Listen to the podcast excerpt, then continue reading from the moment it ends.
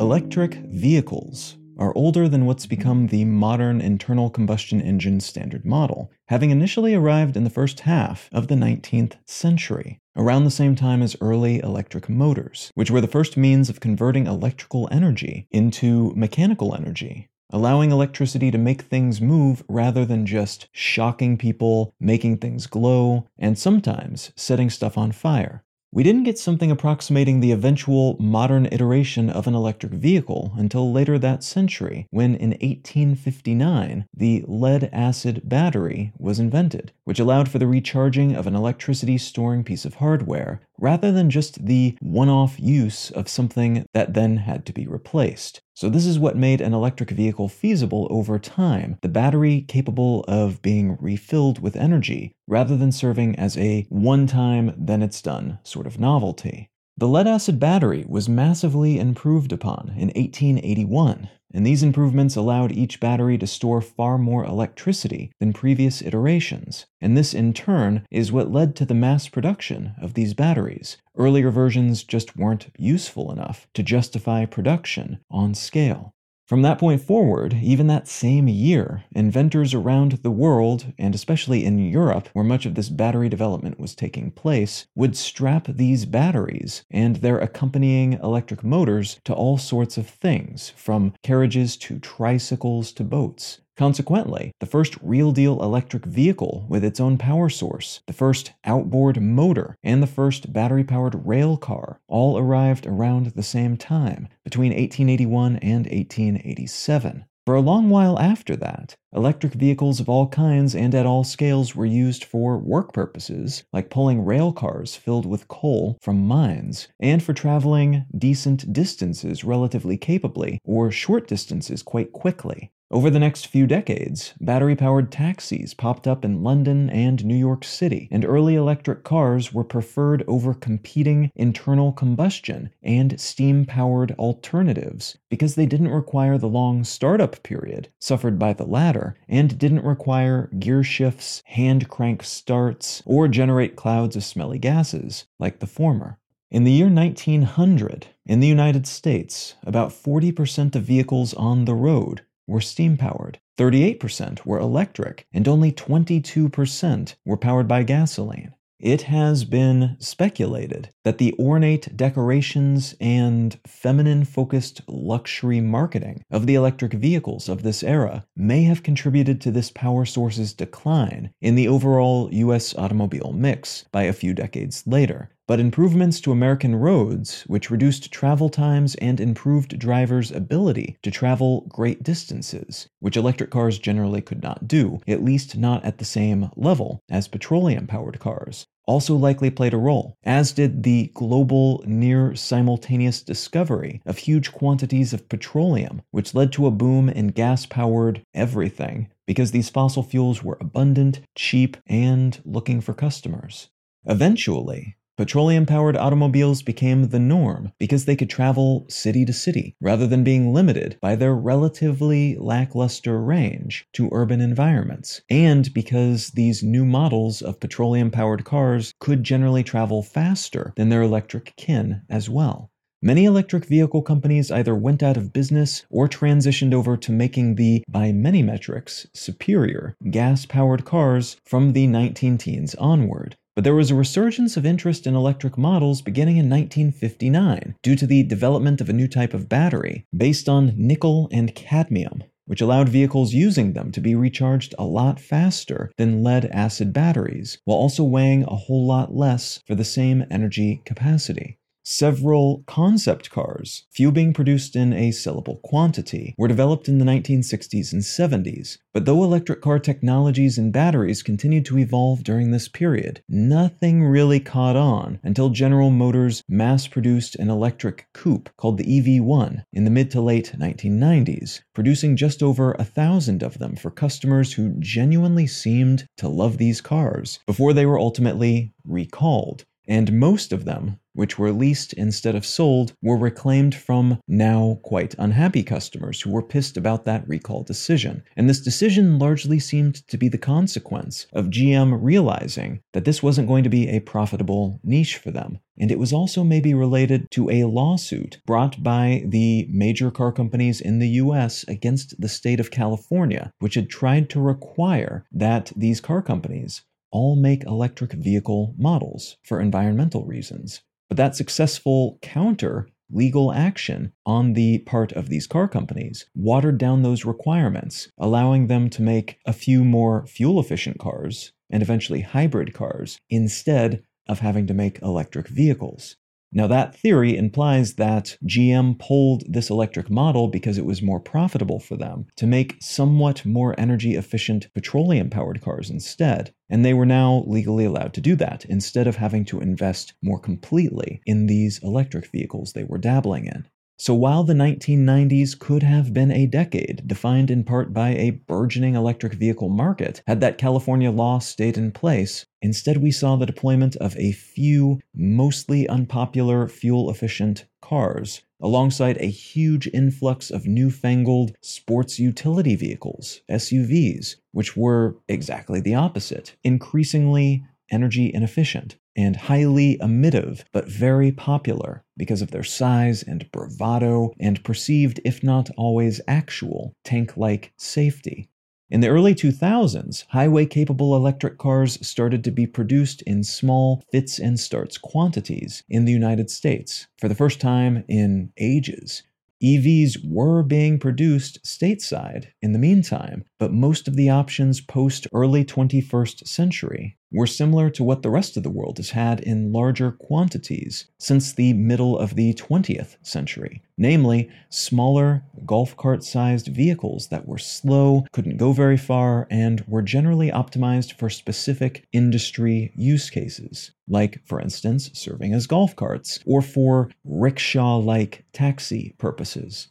Tesla Motors, an EV company founded by a PayPal co founder named Elon Musk, started up in 2004, though, and began delivering its first offering, the high end Tesla Roadster sports car, in 2008. The Roadster was the first production scale EV to use lithium ion batteries, similar to what powers most laptops and smartphones. But this car used very big versions of these batteries, and it was the first EV produced at that scale to be capable of traveling more than 200 miles, which is about 320 kilometers, on a single charge. The Roadster, which had a six digit price tag and was designed to be a luxury vehicle, sold very well for what it was, and its introduction and that reception more or less sparked a new electric vehicle industry in the United States, following a long, fallow period of little or nothing of note. Nothing that the common consumer knew about or wanted anyway, and the Roadster was definitely a desirable, aspirational product meant to compete with and beat high end internal combustion engine based cars according to their own standards. What I'd like to talk about today is what the EV market looks like now, headed into 2023, and what the entrance of a Chinese EV company called BYD could mean for the American and global EV markets over the next couple of years.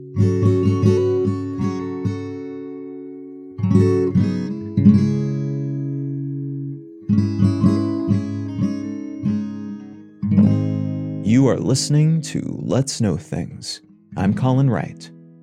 The article I'd like to start with today comes from Bloomberg, and it's entitled China Has Shot at Seizing a 60% Share of Global EV Sales This Year. As of the day I'm recording this, a share of Tesla stock will cost you just over $170. That's down from a high a little over a year ago back in November of 2021 of more than $400 per share. It's at less than 50% of that high as of the middle of December 2022. This drop in market valuation is partially linked to the maybe impending recession that many people are worried we're looking down the barrel of during this, the last month of 2022. But it's also related to the, let's call them hijinks, of Tesla founder Elon Musk, who, among other things, has made some, for quite a few would be Tesla buyers anyway, unpopular political and ideological comments over the past year or so, and who has carved an erratic and very public path to owning social network Twitter Twitter, selling a lot of Tesla stock and borrowing against still more in order to afford the $44 billion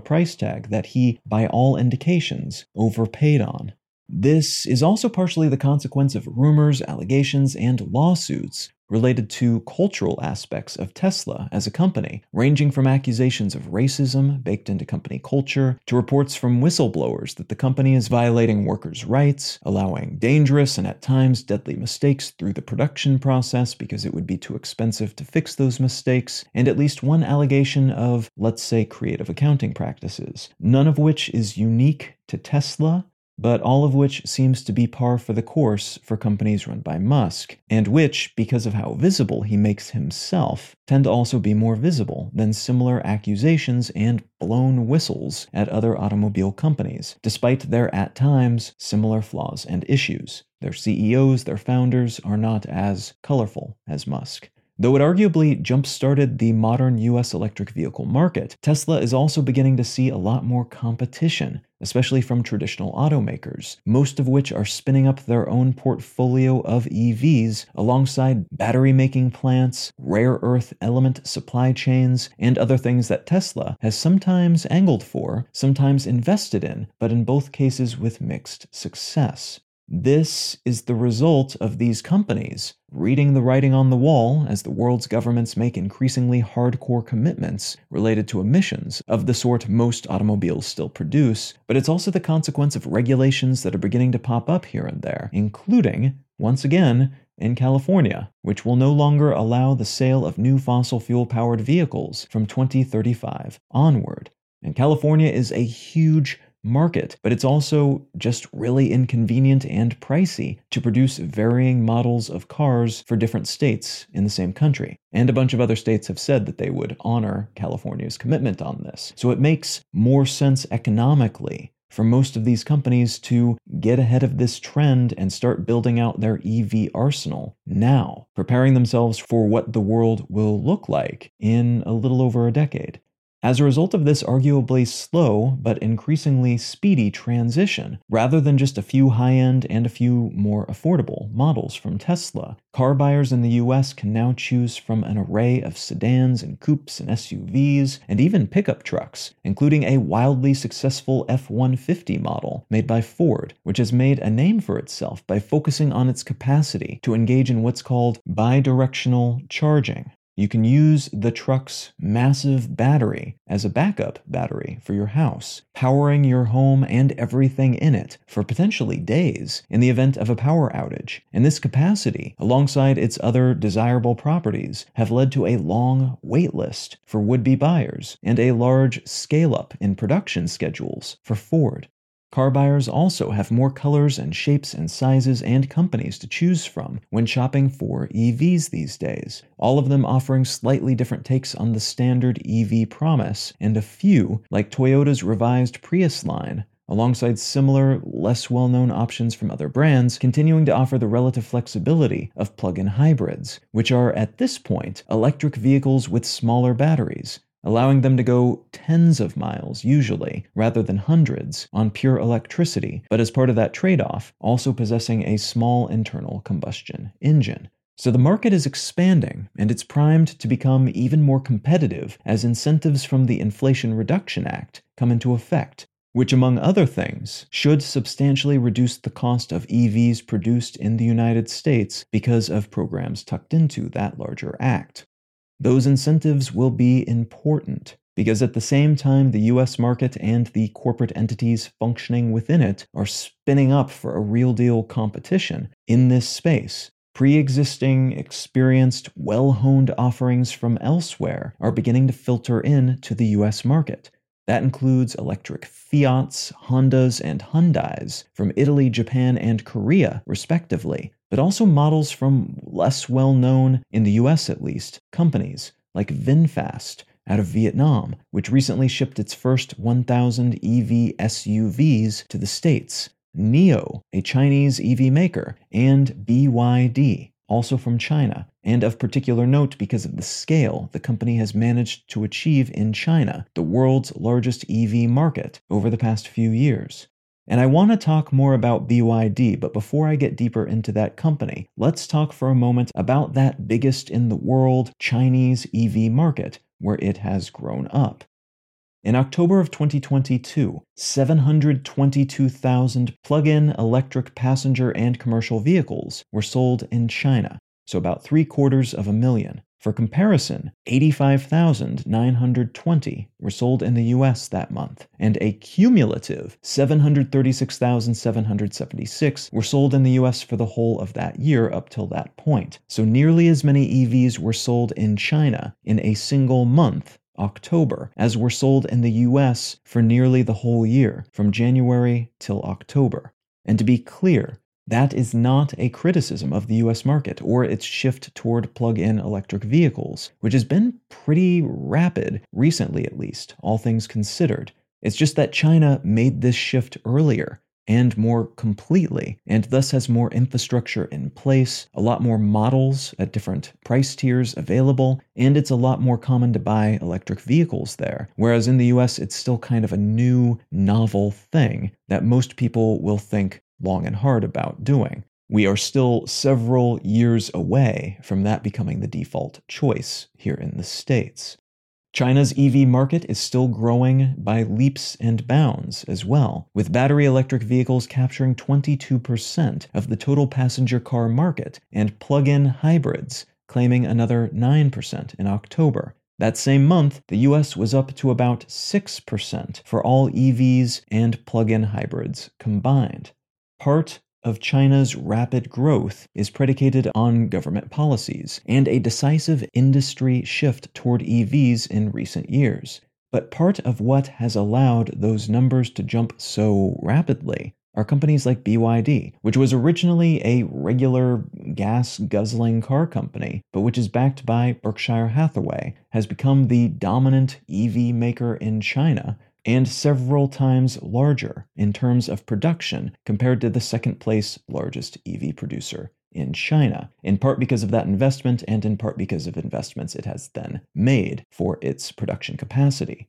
It will finish up 2022 with record sales, revenue, and profitability numbers and has an array of affordable EVs on the Chinese market to thank for that success. Its next step, though, is releasing a pair of premium offshoot brands meant to compete directly with Tesla, and those releases will coincide with its entrance onto international markets, including Japan in early 2023, Mexico later the same year, and the United States sometime in the near future though, as is the case in many countries in which they don't yet sell their consumer vehicles on scale, they already sell buses, forklifts, and other commercial vehicles in the United States, having built out the base level of their vehicle making infrastructure and apparatuses over the past handful of years.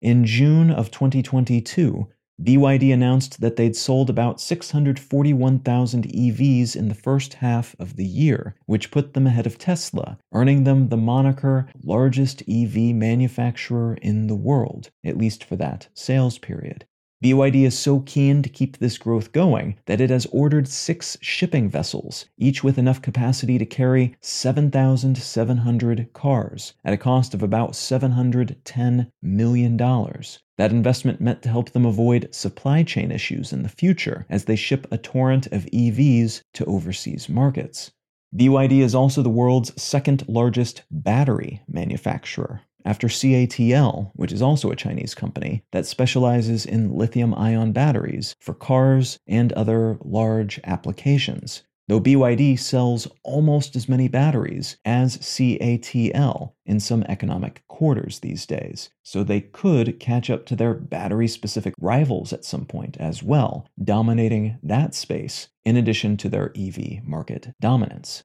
Now, important to note here is that some Chinese industries are almost completely dominated by Chinese companies, and EV production is one such industry. Tesla is the fourth best selling EV maker in the country, but beyond that, it is Chinese companies top to bottom. China favors its own, and some industries are well protected from outside influence by rules, regulations, and fees, and EVs are on that list of industries. So while BYD has absolutely killed it in China, there is a chance in other markets, competing with more and different brands, and competing on a more even playing field, because there are not the market distortions that you find in China, where some companies receive more of the government's blessings than others. Lacking those advantages, BYD might not kill it quite so much. It might even arrive in the US late enough that the local car companies have a chance to build out their offerings and gird their loins and put up a good fight and possibly even win, carving up the EV market between themselves, rather than giving it away to a company from China.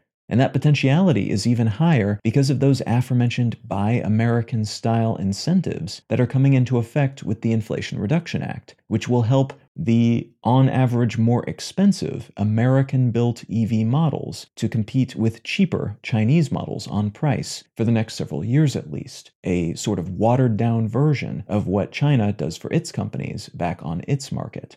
This is one facet of a larger competition between companies and the governments supporting them to claim facets of the burgeoning green economy, defined at least for now by things like EVs, batteries, heat pumps, and the materials required to build these sorts of products lithium, steel, copper, and so on. Those who take a commanding lead in this space today set themselves up to own a larger chunk of the future transportation ecosystem and possibly the overall energy generation and storage and everything connected to those things ecosystems a decade or two in the future, when a lot of the novelty we are muddling through right now will be the norm. So, this isn't just a rush to sell a bunch of cars each year for profit, it's a rush to claim market share with the intention of then holding and expanding on that share so that the next handful of decades, and maybe more, are locked in for your company and its various stockholders. Or if you're working for the government, to get one of your corporations in control so that you and your ideologies can shape what comes next for everybody else.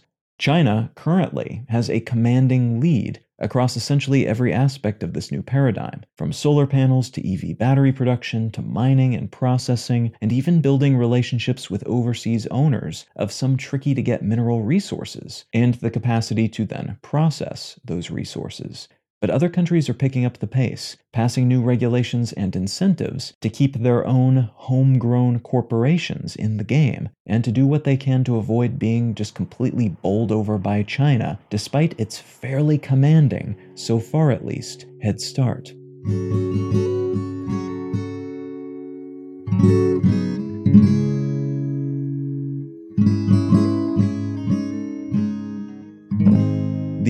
Book I'd like to recommend today is called The Dorito Effect The Surprising New Truth About Food and Flavor by Mark Schatzker. This is a truly interesting book about food, but in particular, processed food and the flavors, the flavorings that have been developed that have enabled the modern processed food industry. And what I mean by that is that essentially all processed food to varying degrees, if it did not have added flavors, things that are often noted on ingredients labels as natural flavorings, which is technically true, but they are natural flavorings made in a lab almost always. But if those things didn't exist, these foods would not taste like what it seems like they should taste like because the processing that's involved strips away all of that in order to get different things like the right amount of fat, the right amount of sugar, the right texture, the right color, all of the things that have been shown to sell really well. And then the flavoring components try to reintroduce that stuff that is stripped away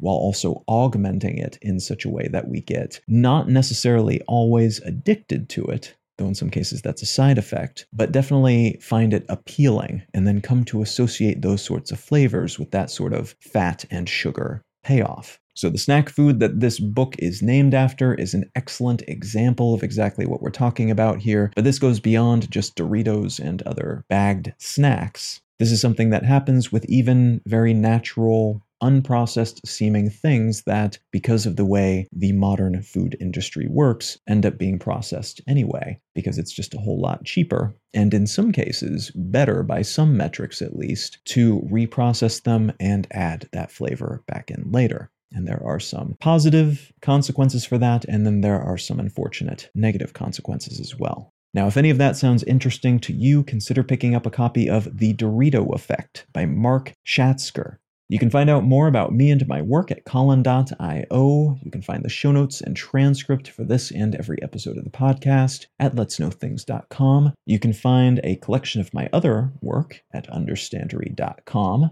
And please feel free to reach out and say howdy on social media. I'm at Colin is my name on Twitter and Instagram. I'm Colin Wright on YouTube and Facebook. And I'm on a bunch of those other new networks as well, like Mastodon and such. You can find links to those at colin.io. Thank you so very much for listening. I'm Colin Wright, and I'll talk to you again next week.